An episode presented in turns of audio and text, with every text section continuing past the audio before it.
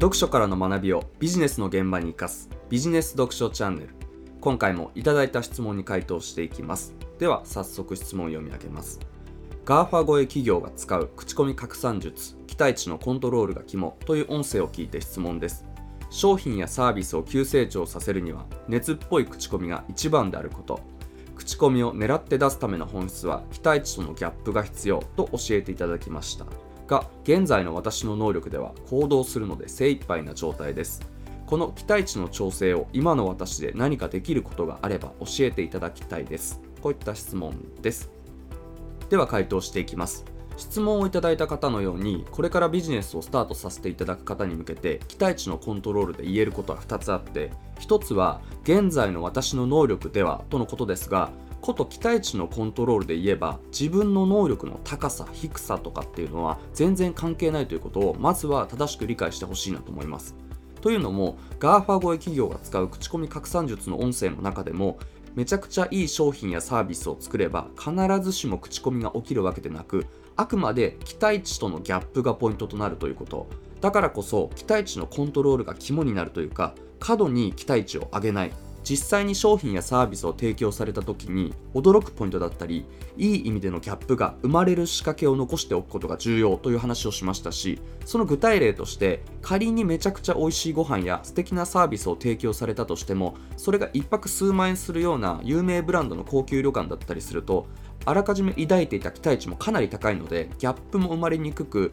まあこんなもんだよねというか驚きも少ないので熱っぽい口コミって生まれにくいという話をしましたがここで大事なのは実際の商品やサービスの満足度が最初に思っていた期待値を少しでも上回る設計をするのがポイントだということ。これは裏を返せば仮に自分の能力だったり商品力やサービス力が普通の場合は徹底的に期待値を落として売ればいいだけの話だったりします。例えば先ほどの旅館を例に挙げればめちゃくちゃ美味しいご飯やめちゃくちゃ素敵なサービスを提供したとしてもそれが1泊数万円するような有名ブランドの高級旅館だと期待値は高いし実際の商品やサービスの水準も高い。高いから高いなのでギャップも生まれにくくいい口コミも悪い口コミもどちらも生まれにくくなります。一方でこれがめちゃくちゃ美味しいご飯やめちゃくちゃ素敵なサービスを提供しつつそれが1泊数千円で泊まれるようなリーズナブルな旅館だと期待値は低いもしくは普通なのに実際の商品やサービスの水準は高い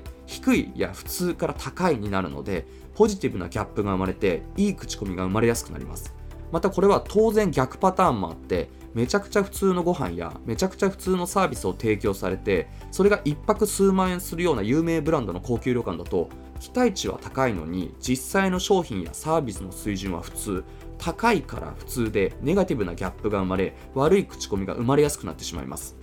じゃあこれを質問いただいた方のようにまだビジネスを始めたばかりで自分が提供できる商品力やサービス力はまだまだ大したことなくてあくまで普通の場合はどうすればいいかというと繰り返しになりますが徹底的に期待値を落として売ることがポイントになります。同じように旅館の例で言えばめちゃくちゃ普通のご飯やめちゃくちゃ普通のサービスしか提供できないなら1泊の宿泊料はサービスに見合ったリーズナブルなものに設定するのはもちろんのこと極端な表現をすれば予約ページや旅館の紹介ページでご飯もサービスも普通かそれ以下なので期待しないでください。とりあえず寝れる場所があればいい。ご飯もとりあえずお腹が膨れればいいという方におすすめです。みたいな形で徹底的に期待値を落として売ること。こうすると期待値は低いのに実際の商品やサービスの水準は普通となるので低いから普通でポジティブなギャップが生まれやすい状態を作れますしこの旅館謙虚すぎじゃない？実際行ってみたけど言うほど悪くないし全然このくらいでいいんだけどとか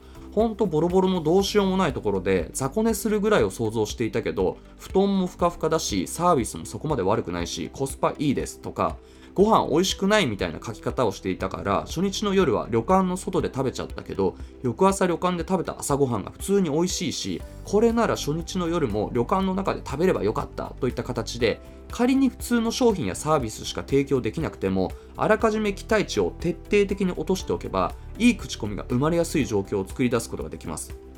ちなみにこういった徹底的に期待値を落として売るやり方っていうのは実は通販業界では昔からよく使われる手法であって例えば90年代から2007年頃までやっていた救済の青汁の CM もただただ俳優さんがまずいもう一杯と言い続けながら青汁を飲むわけですがあれもあそこまで期待値を落とされると実際に無料サンプルをもらって青汁を飲んでみた時に確かに美味しくはないけど言うほどじゃないし全然飲めるまずさだよねとかあれだけ言ってるからどれぐらいまずいかと思ったけど案外いけるじゃんこれなら毎日飲めるかなといった具合にもともとかなり低めに設定された期待値であれば仮に美味しくない商品でも十分に上回ることができるわけで美味しくないものを売るんだったら最初にまずいですって言って売ってしまう方がこと期待値のコントロールで言うと実はいい口コミを生むうまいやり方だったりするわけですよね。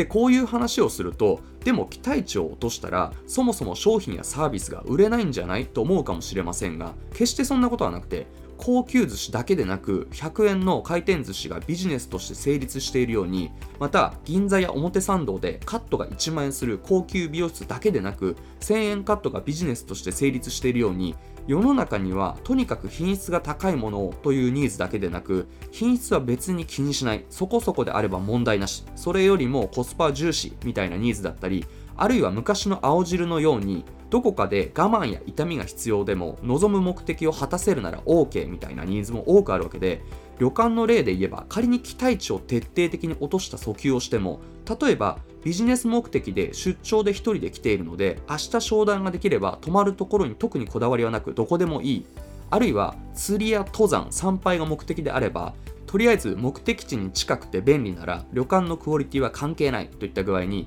必ずしも高品質なサービスを求めないニーズもあるわけなので仮に普通の商品やサービスしか提供できないのであればビジネスの立ち上げ段階としてこういったターゲット向けに期待値を落とした訴求で商品やサービスを展開していけば普通の商品やサービスでも十分にいい口コミを集めていくことができますし仮に最初はそういったターゲットだけが対象だったとしても徐々に出張族や釣り人登山客の間で先ほど紹介したようなこの旅館実際行ってみたけど言うほど悪くないとか言うほどサービスもそこまで悪くないしコスパいいですみたいないい口コミやレビューがついていけば商品やサービスの販売ページは徹底的に期待値を落としたままでもいい口コミばかりがついているという状況を作り出して今度は普通の旅行客など裾野やターゲットも広げていくことができるようになったりします。もちろんこれは旅館に限った話ではなく全てのビジネスに言えることですし自分の能力の高さ低さは関係なく期待値のコントロールは